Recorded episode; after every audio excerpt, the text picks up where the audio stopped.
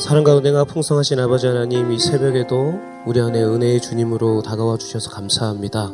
그 은혜 받은 자로서 주님 안에서 귀한 삶을 오늘도 살아낼 수 있도록 주의 역사하시고 함께하여 주시옵소서 감사드리며 예수님의 이름으로 기도드립니다. 아멘. 귀한 새벽 깨우셔서 주님 옆에 나오신 성도님 한 분한 분을 주님의 이름으로 축복합니다. 오늘 말씀은 잠언 3장 11절에서 20절까지의 말씀입니다. 우리가 함께 교독하도록 하겠습니다. 제가 먼저 읽도록 하겠습니다. 내 아들아 여호와의 징계를 경히 여기지 말라 그 꾸지람을 싫어하지 말라 대저 여호와께서 그 사랑하시는 자를 징계하시기를 마치 아비가 그 기뻐하는 아들을 징계함 같이 하시느니라 지혜를 얻는 자와 명철을 얻는 자는 복이 있나니 이는 지혜를 얻는 것이 은을 얻는 것보다 낫고 그 이익이 정금보다 나음이니라 지혜는 진주보다 귀하니 내가 사모하는 모든 것으로도 이에 비교할 수 없도다. 그의 오른손에는 장수가 있고 그의 왼손에는 부기가 있나니 그 길은 즐거운 길이요 그의 지름길은 다 평강이니라. 지혜는 그 얻은 자에게 생명나무라 지혜를 가진 자는 복되도다. 여호와께서는 지혜로 땅에 털을 놓으셨으며 명철로 하늘을 견고히 세우셨고 그의 지식으로 깊은 바다를 갈라지게 하셨으며 공중에서 이슬이 내리게 하셨느니라. 아멘. 아버지의 징계라는 제목으로 말씀을 나누도록 하겠습니다. 어제 말씀에서 우리는 하나님의 법을 따라라. 그리고 하나님을 의지하고 내 명철을 의지하지 말라. 지혜의 근원 대신 그분을 따라가라 하는 그 귀한 말씀을 들었습니다. 재미있는 것은 어, 제 말씀에서 강조한 단어들을 보면은 오늘 말씀 안에서도 어, 동일한 맥락 안에서 이해되어지는 말씀의 진행이라는 것입니다. 어제 말씀에서는 신뢰해라, 경외해라, 공경해라 라고 이야기합니다. 다 하나님 앞에서 해야 하는 행동들이죠. 그렇다면 오늘 말씀 안에서도 지혜자는 하나님 앞에서 어떻게 행동해야 하는지 이야기하고 있는 것입니다. 지혜로운 솔로몬은 자신의 아들에게 내 아들아 라고 말하면서 그의 말씀을 시작하는 것을 볼 수 있습니다. 여러분 오늘 말씀에서는 하나님의 징계에 대해서 언급을 하고 있습니다. 이 징계라는 단어 때문에 많은 분들이 좀 두려운 마음이 있는 것 같습니다. 우리는 이 징계라는 단어에 대한 어떤 부정적인 시각이 너무나도 강하게 있기 때문에 그리고 우리가 살아가는 이 세상 안에서 세상적인 징계의 결과를 많이 보았기 때문에 그 징계받는 것에 대한 어려움이 우리 마음 가운데 있습니다. 세상적으로 봤을 때 징계받는 자는 그들의 삶을 돌이킬 수 없는 결과를 어, 나간다라는 것을 우리가 계속해서 우리의 생각 가운데 가지고 있는 것이죠. 근데 오늘 본문 가운데 나타나 있는 이 징계의 의미는 그것과는 다릅니다. 어, 말씀 안에서는 계속해서 반복되어지면서 동의적으로 대꾸되어지는 단어가 있습니다. 우리가 11절 말씀을 다시 한번 읽어보도록 하겠습니다. 내 아들아 여호와의 징계를 경히 여기지 말라. 그 꾸지람을 싫어하지 말라. 계속 좀 띄워주십시오. 어, 말씀에서 보면은 여호와의 징계를과 그 밑에 있는 그 꾸지람이 어, 동의적으로 대꾸되는 것을 볼 수 있습니다. 어, 떤 여러분 이 꾸지람이라는 단어가 징계의 단어와 대치된다라는 것이죠. 근데 이 꾸지람이라는 단어가 참 어, 한글 번역으로 번역이 되었는데 참 잘 번역되어진 것 같습니다. 어, 그 단어 안에 어, 어떤 폭력적인 어떤 그냥 강압적인 어떠한 보다는 어떠한 그 하나님의 사랑이 들어가 있는 단어, 그 마음들이 잘 표현되어져 있는 것 같습니다. 마치 이런 것이지요. 내가 너를 부셔버리기 위해서, 내가 너를 끝장내기 위해서 너를 꾸지람할 거야. 라고는 절대 말하지 않습니다. 어, 이렇게 얘기하는 것이죠. 내가 너가 그 길 가운데 서지 않게 하기 위해서 따끔하게 꾸지람하겠다. 라는 어, 식으로 사용되어지면은 이 말씀의 마음이 더 강하게 느껴질 수 있는 것 같습니다. 여러분 좀 더 이 꾸지람이라는 단어, 이 징계라는 단어를 한번 더 생각해 보면요. 이 단어는 히브리서 히브리어 안에서 좀 더 어, 어떤 어, 행동적인 표현이라고 합니다. 무사르라는 단어인데요. 교정과 수정을 어, 이야기하는 단어입니다. 한마디로 하나님께서 그 길 가운데 막아서시는 어떤 행동적인 모습들을 나타내고 있다라는 것입니다. 참된 목자가 우리의 삶을 이끌어 가시는 그 모습들이 그 단어 안에 나타나 있다. 이 징계라는 단어 안에 나타나 있다라는 것입니다. 그렇다면 여러분 오늘 우리가 이 말씀 가운데서 우리가 알아야 될 가장 기본적인 중요한 사실은 무엇인가요? 바로 하나님의 징계는 우리의 삶에 있어서 성도들에게 재앙이 아닌 하나님의 복이라는 사실을 우리는 기억하고 이해해야 한다라는 것입니다. 여러분, 솔로몬은 이 말씀 가운데 그래서 그 징계를 받는 태도에 대해서 먼저 이야기합니다. 어, 이렇게 얘기합니다. 징계를 받거든 경히 여기지 말라. 싫어하지 말라라고 이야기합니다. 왜 그런가요? 여러분, 지혜자인 솔로몬은요, 사람의 인생에 있어서 나타나 있는 그 많은 사람들의 반응에 대해서 너무나도 잘 알고 있었던 것 같습니다. 그들의 삶 안에 고난이 올 때에, 징계가 올 때에 대다수의 사람들이 어떻게 행동하고 반응하는지 많은 사람들의 모습을 보면서 그것을 알고 있었다라는 것입니다. 여러분 이 말씀 가운데 나타나 있는 경이 여기다 그리고 싫어하지 말아라 라는 단어의 의미는 영어 단어로 보면 좀 더 그들의 태도가 분명하게 다가오죠. 그 영어 단어를 해석하면 업신여기다, 경멸하다, 분내다 라는 의미를 가지고 있는 것입니다. 다시 말하면 이런 것입니다. 내 아들아, 여호와의 징계가 올 때에 그 징계를 경멸하지 말고 분내지 말아라 라고 지금 솔로몬은 이야기하고 있는 것입니다. 그런데 삶 안에 징계가 오게 될 때에 많은 사람들이 대부분 이러한 반응을 나타낸다라는 것입니다. 여러분 지금 이 말씀 앞에 서 있는 징계받는 사람이 이렇게 어, 얘기한다라고 한번 생각해 보시기 바랍니다. 왜 내 삶 가운데 이런 일이 일어나야 합니까? 난 지금까지 잘 살아왔는데 왜 세상에 이런 고난이 일어나고 내 삶 가운데 이런 고난이 일어나야 됩니까? 하나님은 살아계십니까? 하나님은 없습니다. 라고 이야기하는 이런 일들을 어, 지금 말씀 앞에서 어떤 사람이 하고 있다라는 것입니다. 여러분, 그리고 우리는 이러한 말과 행동을 하는 사람들을 우리의 주변에서 어렵지 않게 볼 수 있습니다. 여러분, 솔로몬은 그것을 알고 있었던 것입니다. 아들아, 그러한 반응이 아니다. 아들아, 그것이 아니다. 라고 지금 말하고 있는 것입니다. 여러분, 솔로몬이 하나님의 그 징계의 동기에 대해서 이야기합니다. 12절을 한번 읽어보도록 하겠습니다. 대저 여호와께서 그 사랑하시는 자를 징계하시기를 마치 아비가 기뻐하는 아들을 징계함 같이 하시느니라. 여러분 징계의 동기가요. 사랑하시는 자를 징계하시는 것. 바로 하나님의 사랑이 하나님의 동기라는 것입니다. 그 징계의 동기가 파멸이 아니라 사랑이라는 것입니다. 하나님께서는 그 지혜를 지금 그 솔로몬을 통해서 그 아들에게 이해하고 하고 계신 것입니다. 너희의 삶에 오는 그 모든 징계는 그 모든 근원이 사랑이야. 라고 말씀하신 그 참된 목자의 마음이 바로 아, 깨달아지는 것이 바로 지혜다라는 것입니다. 여러분, 하나님은요, 사랑하시는 자를 징계하십니다. 함께 12, 히브리서 12장 8절 말씀을 한번 읽어보도록 하겠습니다. 징계는 다 받는 것이거늘 너희에게 없으면 사생자요 참 아들이 아니라.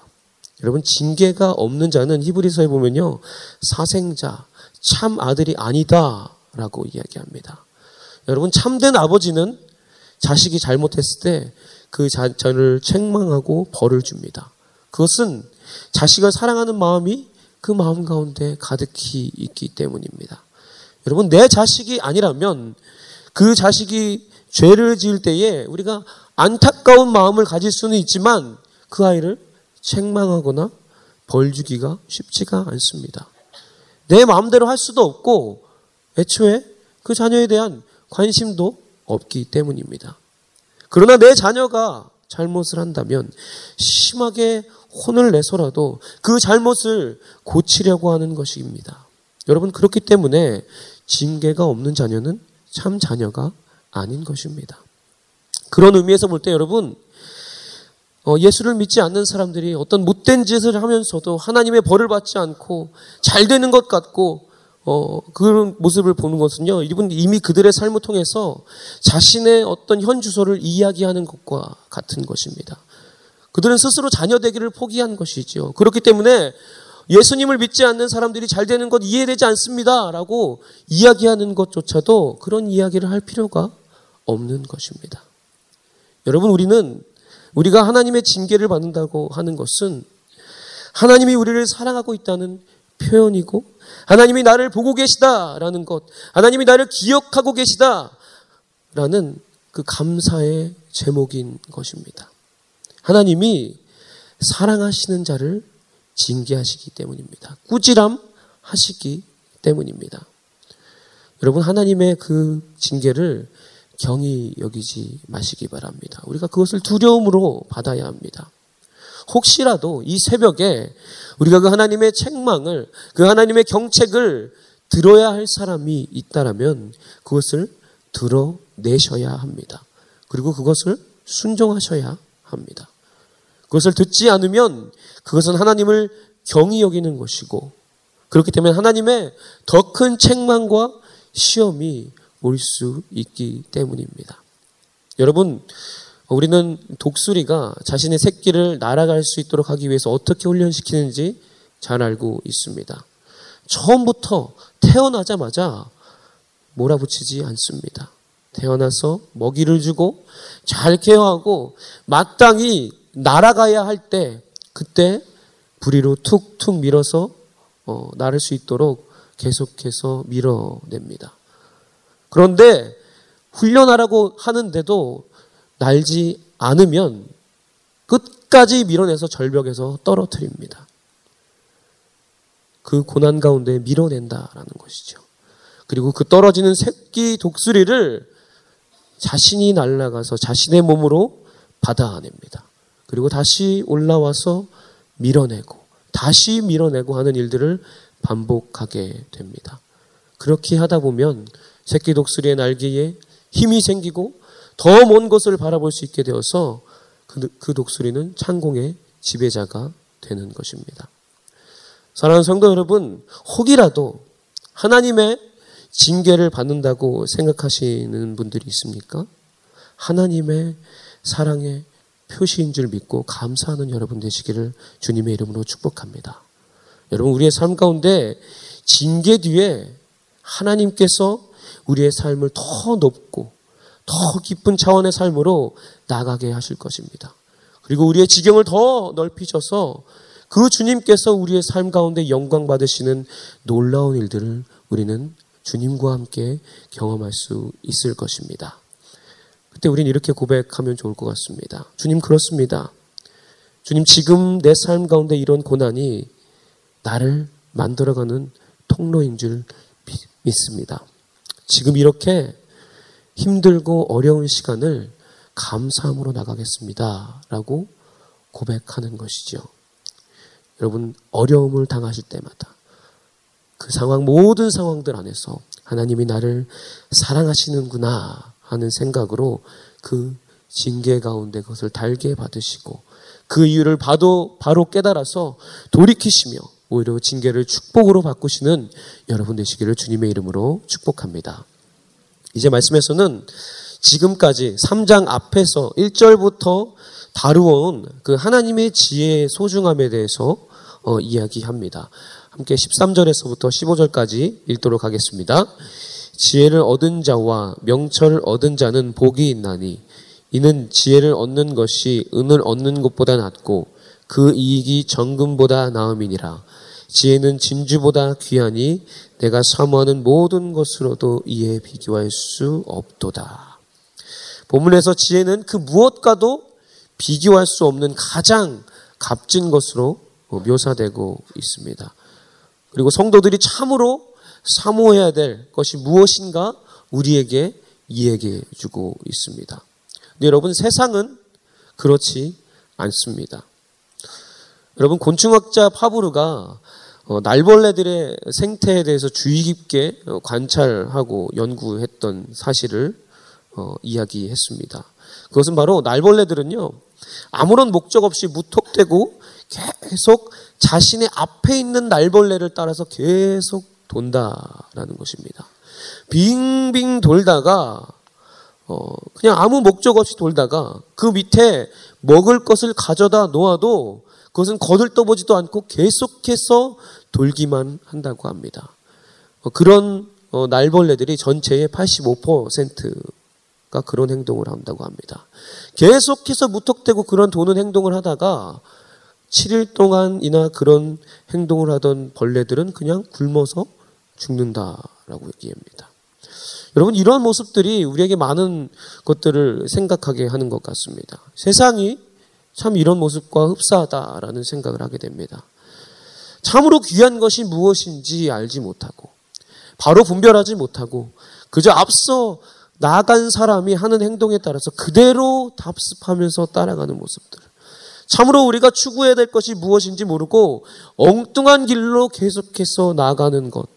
우리의 목표가 무엇인지도 모른 채 그릇된 목표를 향해서 나가는 모습이 세상의 모습과 동일하다라는 것입니다. 이것이 바로 세상 사람들이 추구하는 것입니다. 그들은 은과 금과 진주를 향해 달려나갑니다. 마치 어, 이런 아까 말씀드린 날벌레들처럼 뱅뱅 도는 삶으로 살아간다라는 겁니다. 사랑하는 성도 여러분, 우리 성도들은 세상 무엇과도 비교할 수 없는 값진 은혜를 사모해야 합니다. 그 값진 지혜를 사모해야 합니다. 그것이 무엇인가요? 여러분 우리가 3장부터 계속해서 배워왔던 그 지혜입니다. 여호와를 신뢰하는 것, 여호와를 경외하는 것, 여호와를 공경하는 것, 여호와의 징계를 멸시하지 않는 것. 여러분 이것이 바로 하나님을 아는 지혜다라는 것입니다. 더 적극적인 의미로서는 그것이 하나님 자신을 의미하는 것이죠. 그래서 솔로몬은 이야기합니다. 우리의 사모하는 모든 것으로도 이에 비교할 수 없다 말합니다. 여러분 이 말씀을 좀 더 역동적으로 표현한 확대 성경의 번역을 제가 한번 읽어드리도록 하겠습니다. 지혜는 금이나 보석보다 더욱 귀중하니 내가 갈망하는 모든 것으로도 이에 비교할 수 없습니다. 여러분, 내가 갈망하는 모든 것, 금이나 은이야 이 모든 것뿐만 아니라 내가 갈망하는 그것을 뛰어넘는 어떤 것도 비교할 수 없다라고 말하고 있는 것입니다. 여러분, 그 비교할 수 없는 지혜를 소유하시는 여러분 되시기를 주님의 이름으로 축복합니다. 여러분 그 지혜로 여러분의 삶을 살아내시는 여러분 되시기를 주님의 이름으로 축복합니다. 여러분 그렇다면 왜 금은 보화보다도 지혜가 더 값지고 복된 것입니까? 왜 본문에서는 그것이 더 값지고 복되다고 합니까? 본문에 보면 여러 가지로 설명해 주고 있는데요. 어떤 복을 가져다 주기 위해 그것이 값지고 귀한 것이다 라고 말하는지 한번 말씀 가운데 보도록 하겠습니다. 함께 16절, 17절을 읽도록 하겠습니다. 그의 오른손에는 장수가 있고 그의 왼손에는 부기가 있나니 그 길은 즐거운 길이요 그의 지름길은 다 평강이니라. 여러분 지혜는 장수와 부귀의 축복을 가져온다라고 말씀 가운데 이야기합니다.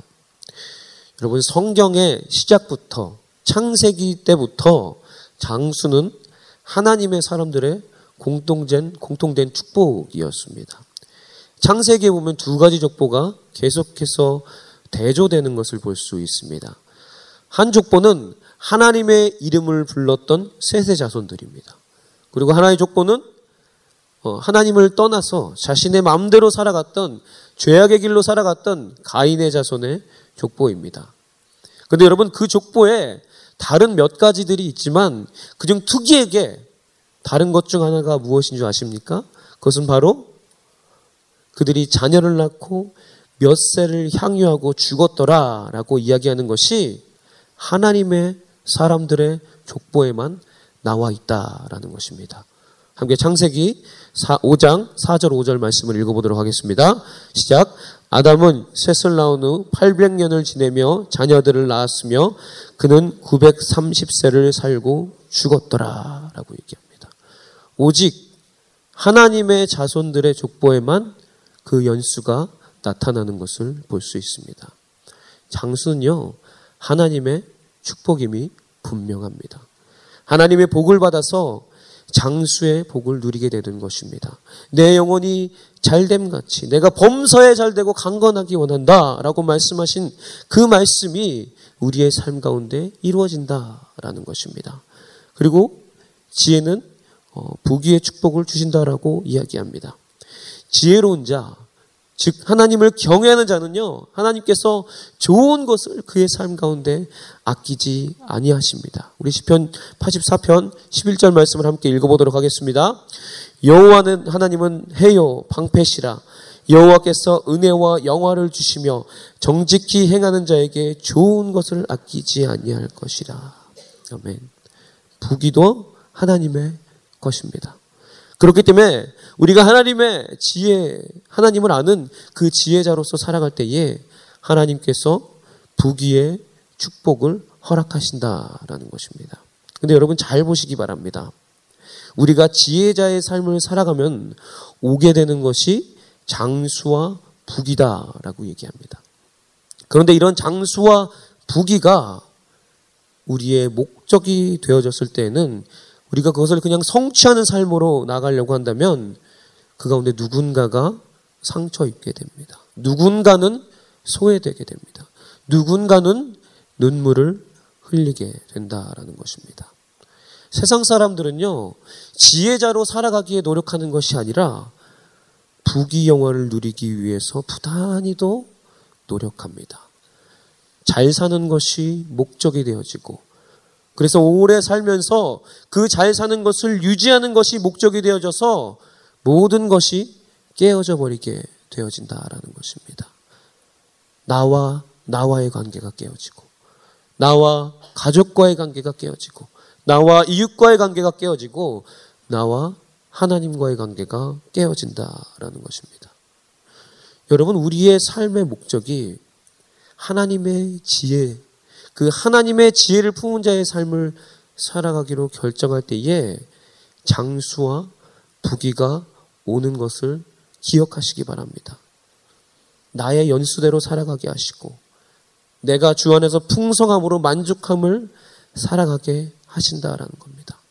그러니까 여러분 그 하나님 앞에서 그 지혜 삶을, 삶을 살아가기로 결정할 때에만이 그것들이 우리의 삶 안에 오고 17절에 말하는 것처럼 그 길이 즐거운 길이 되고 평강의 길이 된다라고 오늘 말씀 가운데는 이야기하고 있는 것입니다.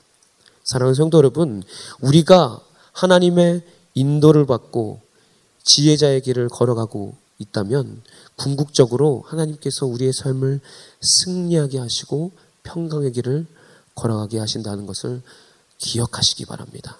하나님의 말씀대로 삶은 평강이 있습니다. 세상이 줄 수 없는 평강이 있습니다. 하나님의 말씀대로 살면 즐거움이 있습니다. 세상이 줄 수 없는 즐거움이 있는 것입니다. 여러분, 여기서 이 축복들이 끝나는 것이 아닙니다. 더 큰 축복이 있습니다. 함께 18절 말씀 읽어보도록 하겠습니다. 지혜는 그 얻은 자에게 생명나무라 지혜를 가진 자는 복되도다. 여기서 생명나무는요, 영생의 축복을, 낙원의 축복을 의미합니다. 바로 그 하나님의 지혜자로서 섬기는 자의 삶을 살아가면은 영원히 죽지 않는 영생의 길로 나아간다라는 겁니다. 여러분 세상에서 복 받는 것도 중요합니다. 저는 그런데 세상 여러분이 세상에서 복을 받으시기도 원하지만 여러분 더 높은 차원의 것들, 더 중요한 영생의 축복을 여러분 받으시기를 간절히 주님의 이름으로 축복합니다. 여러분 그것이 그 복이 이 세상에서 가장 값지고 소중한 무엇과도 바꿀 수 없는 복인 것입니다. 말씀을 마무리하도록 하겠습니다. 하나님께서는 이 땅의 모든 것 가운데 섭리하고 계십니다. 그 하나님의 지혜가 땅을 만들었고 지혜가 하늘을 만들었고 그 지혜가 그 지혜의 근원이신 하나님이 그 모든 것들을 운행하고 계십니다. 여러분 그 주권 가운데 운행되는 이 세상에서 오늘 말씀과 같은 여러 가지 축복들을 하나님께서 우리에게 약속하십니다. 그리고 간절한 음성으로 우리 안에 말씀하십니다. 누구누구야. 세상을 의지하지 말고 세상의 지식을 바라보지 말고 바로 지혜인 나를 바라봐라 라고 말씀하십니다. 사랑하는 성도 여러분, 여러분은 무엇을 의지하고 계십니까? 세상에 그 무엇보다도 귀한 하나님의 지혜를 구하며 그 지혜의 근원 대신 하나님만을 의지하는 삶을 살아내시는 여러분 한 분 한분 되시기를 주님의 이름으로 축복합니다. 함께 기도하겠습니다. 사랑해 주님 이 시간 다시 한번 우리의 삶 가운데 참된 지혜가 무엇인지 알아가게 하시니 감사합니다. 주님의 지혜는 세상의 경험과 세상의 어떤 지식의 축적과는 비교할 수 없는 것임을 다시 한번 깨닫게 됩니다. 주님 오늘도 내 삶 가운데 어떠한 갈망과도 비교할 수 없는 그 지혜를 따라가는 삶을 살아가게 하시고 그곳에서 주님을 만나며 하늘의 축복을 경험하는 귀한 삶을 살아내도록 주님 역사하여 주시옵소서 함께 하실 주님 높이고 찬양하며 감사드리며 예수님의 이름으로 기도드립니다.